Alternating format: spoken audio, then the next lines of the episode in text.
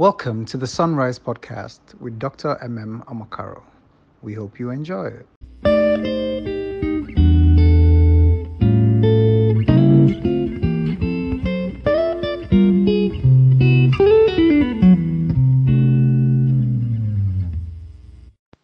Eternal Rock of Ages, we worship you this morning and we adore you. We thank you for your presence. We thank you for the privilege of your presence. We thank you for your love that ushers us into your presence, your grace that brings us into your presence, and your mercies that ensures we are not consumed in your presence because of the cleansing and the forgiveness, because of the speaking of the blood of Jesus. Thank you, Holy Father. Holy Spirit, we adore you.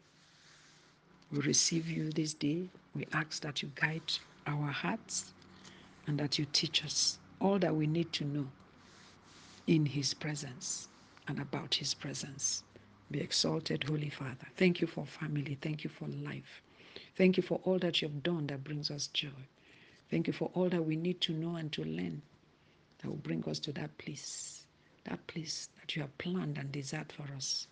In the mighty name of Jesus Christ. Amen. I want to read um,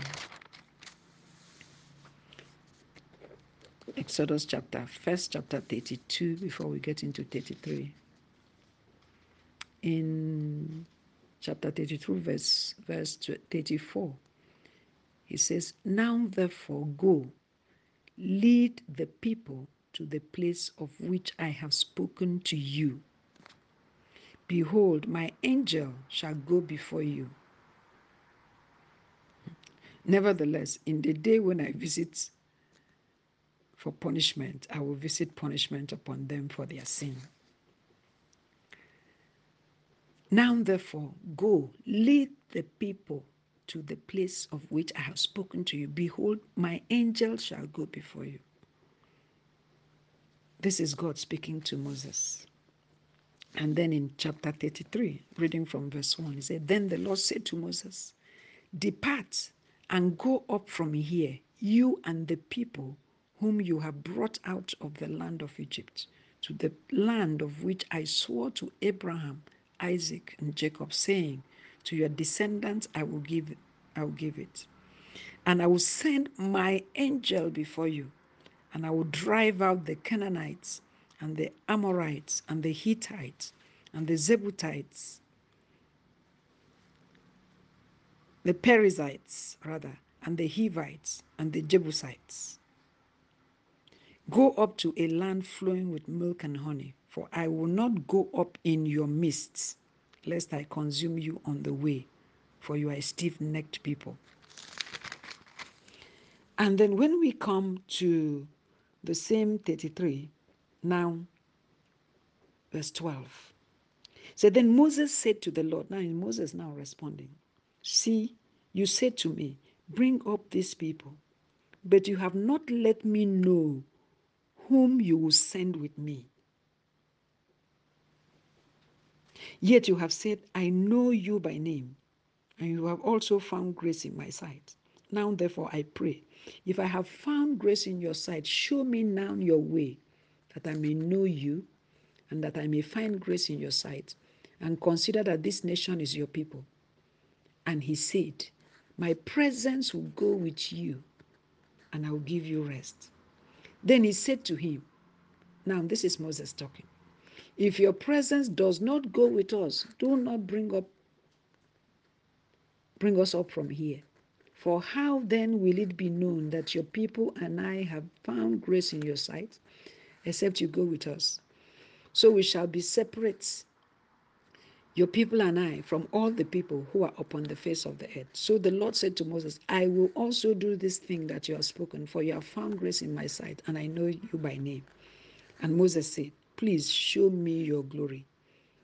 Then he said, "I will make all my goodness pass before you, and I will proclaim the name of the Lord before you. I will be gracious to whom I will be gracious. I will have compassion on whom I will have compassion." But he said, this is Moses still insisting, "Oh no, this is God. You cannot see my face, for no man shall see my face." And the Lord said, "Here is a place by me, and you shall stand on the rock. So it shall be with my glory, while my glory passes by, that I will put you in the cleft of the rock and will cover you with my hand while I pass by. Then I will take away my hand, and you shall see my back, but my face shall not be seen. Amen. Now we see this dialogue between God and Moses. The first place we read was that God said to Moses, it is now time for you to lead these people out of here to the place that I told you about. This is not your resting place. This is not your dwelling place. And then God saying, behold, my angel, my angel shall go before you. He assigned an angel. He said he will assign an angel. And then right there now, he now spoke about punishment. When he said, behold, my angel shall go before you. Nevertheless, in the day when I visit for punishment, I will visit punishment upon them for their sin. You see, there's a preamble to this. The preamble is that when Moses went up to be with God, to get the commandments, that first commandment that God wrote by himself, Moses tarried for a while. The people waited and waited. Moses didn't come down. We know the story. When the people now harassed Aaron, I said Aaron should build them a calf, a god, because they don't know what has happened to Moses. And Aaron, under pressure, asked them to bring their earrings, bring their silver and their gold that God helped them to bring out from Egypt. And Moses used it, made a mold, a golden calf, molded it into a calf, and all of them bowed down and worshipped. So by the time Moses came down, they were dancing naked, worshipping. Moses was so angry. So he, remember that he broke that first commandment that God wrote. So, and God was angry. So it is in the context of all this anger, Moses started pleading with God. By and by, God said he had forgiven them. Okay, but Moses, take these people that you, you brought out and go, and I'll send an angel. Moses, the Bible says, Moses, God showed Moses his ways. God taught Moses his ways, but the children of Israel, his acts. Moses knew God. And God, when God now said, I'm sending an angel, Moses knew that that matter had not been settled. And all along, he didn't go with an angel. It's not an angel that brought them out of Egypt. It's not an angel that divided the Red Sea. It's not an angel that, that brought water from the rock, so to speak. He said, no, no, it's not sufficient.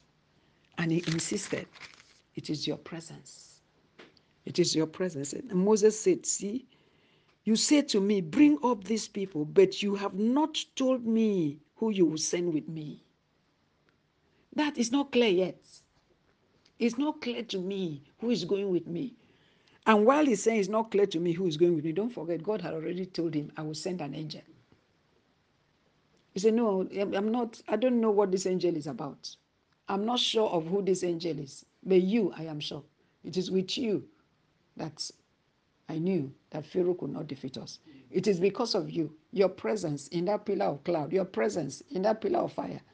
That is why we escaped Pharaoh. We saw the Red Sea divide. We saw you use the east wind to bring quail. We saw you cause water to come from the rock. You, I am sure, this angel, I don't know who this angel is. Although in this Bible, the angel is written, my angel, capital letter A. I'm not in theology class, I don't know that, but Moses insisted, please, I don't have clarity in this matter. The one that I know and I trust, I don't believe in any substitute. It is you that I want you to go with us. So this is all the conversation we have been reading. Because Moses knew there was an unsettled matter. Because God, God said, no, let me withdraw my presence. Because if I go with these people, these stiff-necked people, I will be forced to consume them with my anger. And Moses pleaded and pleaded and pleaded. Event, and we see Moses saying, if I have now found grace in your sight now, and you say you know my name, eh, let your presence go with me. Why are we saying this? It is there. It's Moses realizing the significance, the import that there is no substitute to God's presence. There is no, and he was talking out of experience. There is no substitute. And he kept telling him, if your presence does not go with us, how will we be distinguished from other people? How will they know that we are your people? You see the, you see the, you see the factor there. The presence of God with a child of God is a clear distinguishing factor. That is that distinction. That this God is with this person. God is with this person. Not only in the glow with you, the confidence that you carry, but in the kinds of signs and wonders that follow you. Not signs and wonders that the heaven will fall, but the way things happen around you. People will stop to know, no, it's not, it's not ordinary. Moses knew it. Moses knew it. How can water come out of the rock? Was that ordinary? How can you wake up in the morning and you see manna? Food that you did not cook, that you can go and pick. Ha, where did you hear that? So Moses was insisting here. Now, therefore, I pray, if I have found grace in your sight, show me now your way, that I may know you and that I may find grace. Show me your way. Let this thing be clear to me. How am I going? With who am I going? What will happen when I go?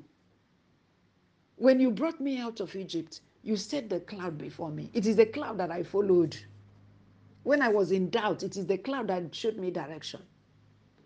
When I entered, when it looks like the Pharaoh was going to get us, it is the same cloud that turned behind and became darkness to them. In the night, it was the fire, the pillar of fire that guided her. So why are you sending me? And you say an angel. So how would this angel, how? I'm not used to an angel, please. You see this kind of discussion. And this is the kind of discussion we, I'm crying that I should be having with God. I say, ah, this place that you're asking me to go, my Father, my God, my friend. So how are we going?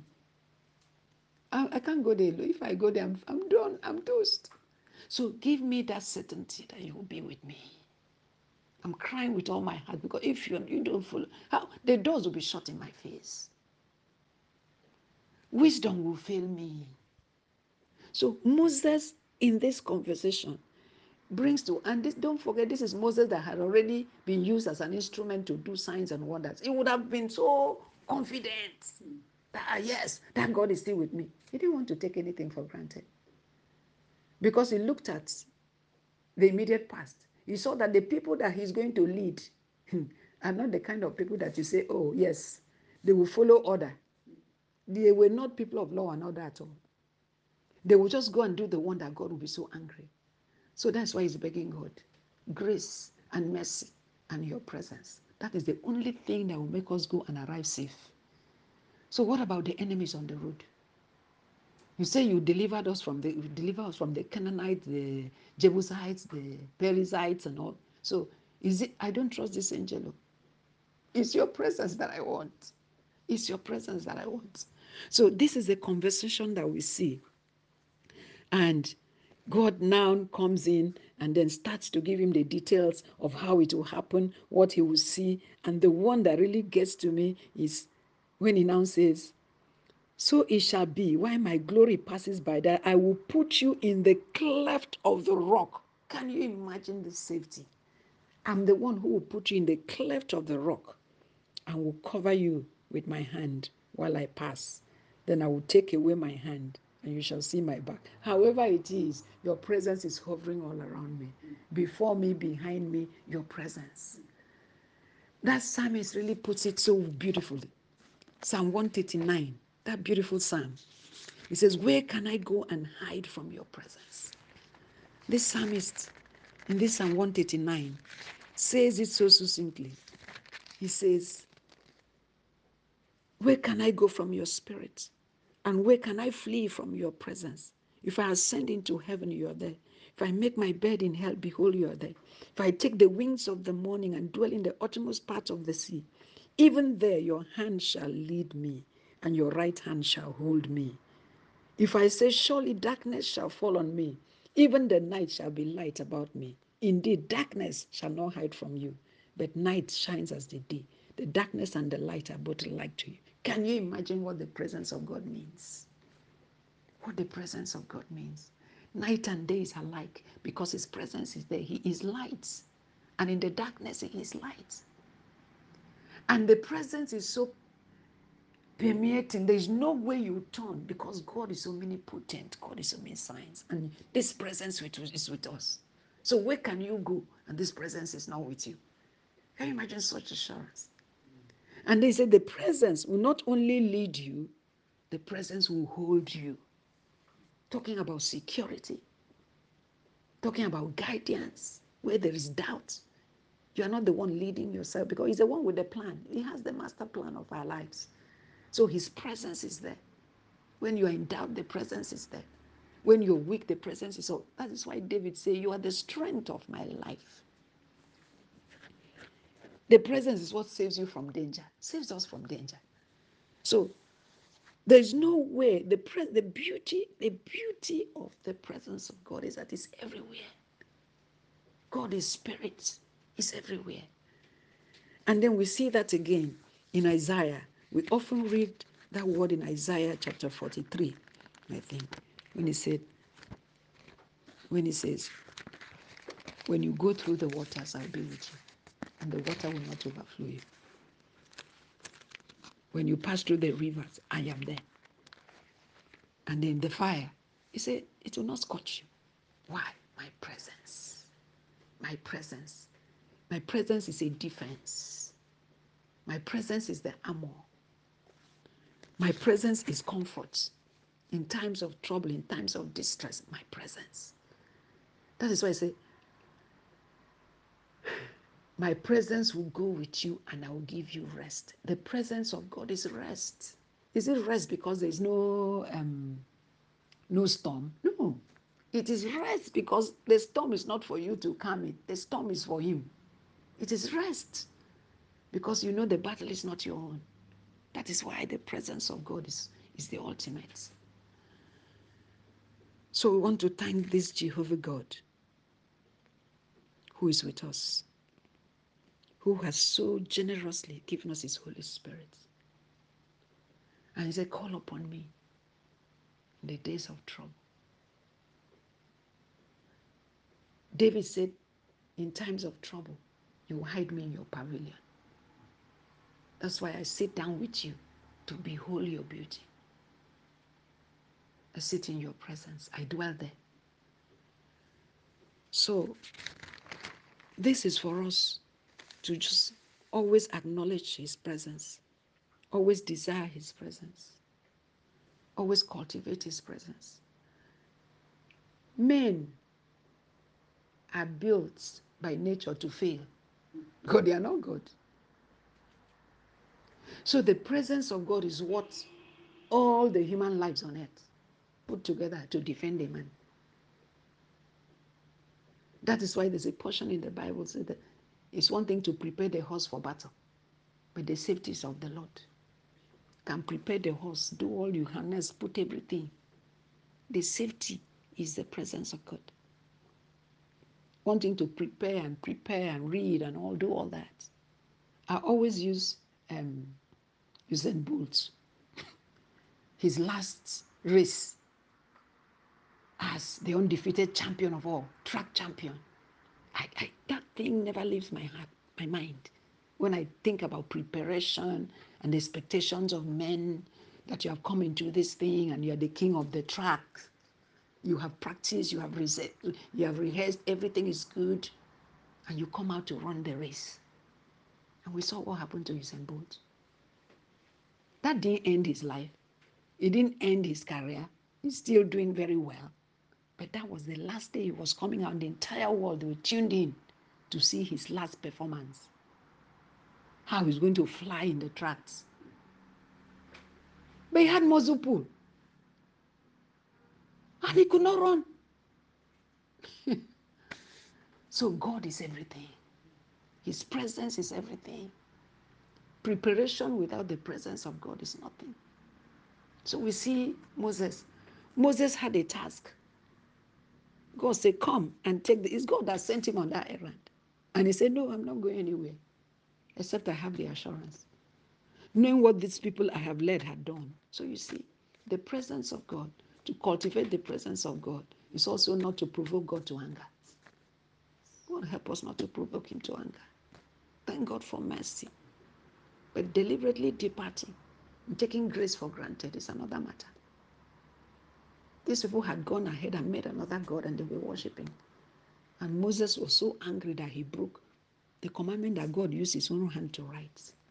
But the mercies of God, God gave him back another stone, tablets. And he came back. And God said, no, I'm not going with these people. Otherwise, my anger will consume them. But Father, we thank you for giving us Jesus. Thank you for the blood of Jesus. Thank you that you accept us in Christ. Thank you then for the gift of the Holy Spirit, that you baptized us yourself with the Holy Spirit and with power. Thank you, Jesus, for making your presence so available to us. By grace, we enter into your presence and dwelling in us, that we just move anywhere we go. We are carriers of your presence. Thank you, Holy Father. Teach us, O God, to love you with all our hearts, with all our strength, with all our minds. And teach us to love others as we love ourselves. For on these two, just hang everything. Thank you for your presence. I want to read Psalm forty-six in closing. Say, God is our refuge and strength, a very present help, a present help in trouble. Why is it a present help? Why is he a present help? Because his presence is with us. He dwells with us. We don't have to call him to come. If we are calling him, we're just calling him to voice out, to confess that we put our trust. He's already here. He's here. When we carry him, he's here. He said, I'll not leave you. I'll not forsake you. I'll be with you to even the ends of time. I will be with you. You rise in the morning, I'm there. You sleep, I'm there. He said, a very present help in trouble. Therefore, we will not fear. He's our refuge and strength. David says, the strength of my life is my light and my salvation. A very present help. A very present help. Because of his presence. This is what Moses wanted. Moses did not want the one. He said, I don't know this substitute too. It is your presence that I want. So let us not settle for substitutes. Let us settle on the presence of God. Because he's a present help. He will not arrive late at the break of dawn, because he's already there. So before you call, I'm already there. Father, we worship you. So magnifies you this morning.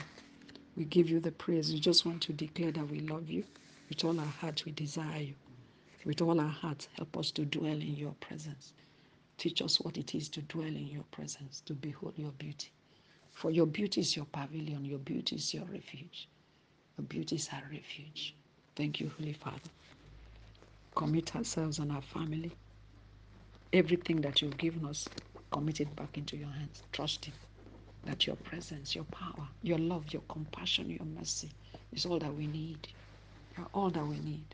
That you You fashion our lives according to your plan, and you guide us in the path of life, because we ask for your presence to guide us.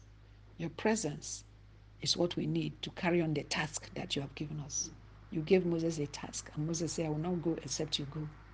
Every task that you put in our hand, Father, let your presence go before us, because your presence will save us from danger, deliver us from confusion. Your presence will comfort us. We should pass through the water in the process. Your presence will be there. If we meet fire in the process, your presence will be there to ensure that we are preserved. Thank you, Holy Father. Be exalted. So in this season, it's by your presence that you have preserved us from the pandemic. It is your presence. So we cry more for your presence. Pray that your glory will fill our families. Your glory will be upon this nation, Nigeria. That you have mercy. That you have mercy upon your people. Have mercy upon the church. Let your glory fill the temple. Let it fill your presence. Anywhere we are, your presence, your anointing. And no yoke can stand. No burden can remain on our shoulders. Thank you for comfort that comes from your presence. It's your presence that brings the beauty when it should be ashes. It's your presence that removes the garment of heaviness. It is your presence. So, Father, we pray for your presence. We desire your presence. Have your way, Holy Father. In Jesus' name we have prayed. Thank you for the rest that comes from your presence. Rest from anxiety. Rest from torment. Rest from fear. Because we know that you know what to do. And your hand is strong to do what you need to do. Blessed be your name. your light, your salvation, your refuge, your strength, all in your presence. In Jesus' name we have prayed. Amen.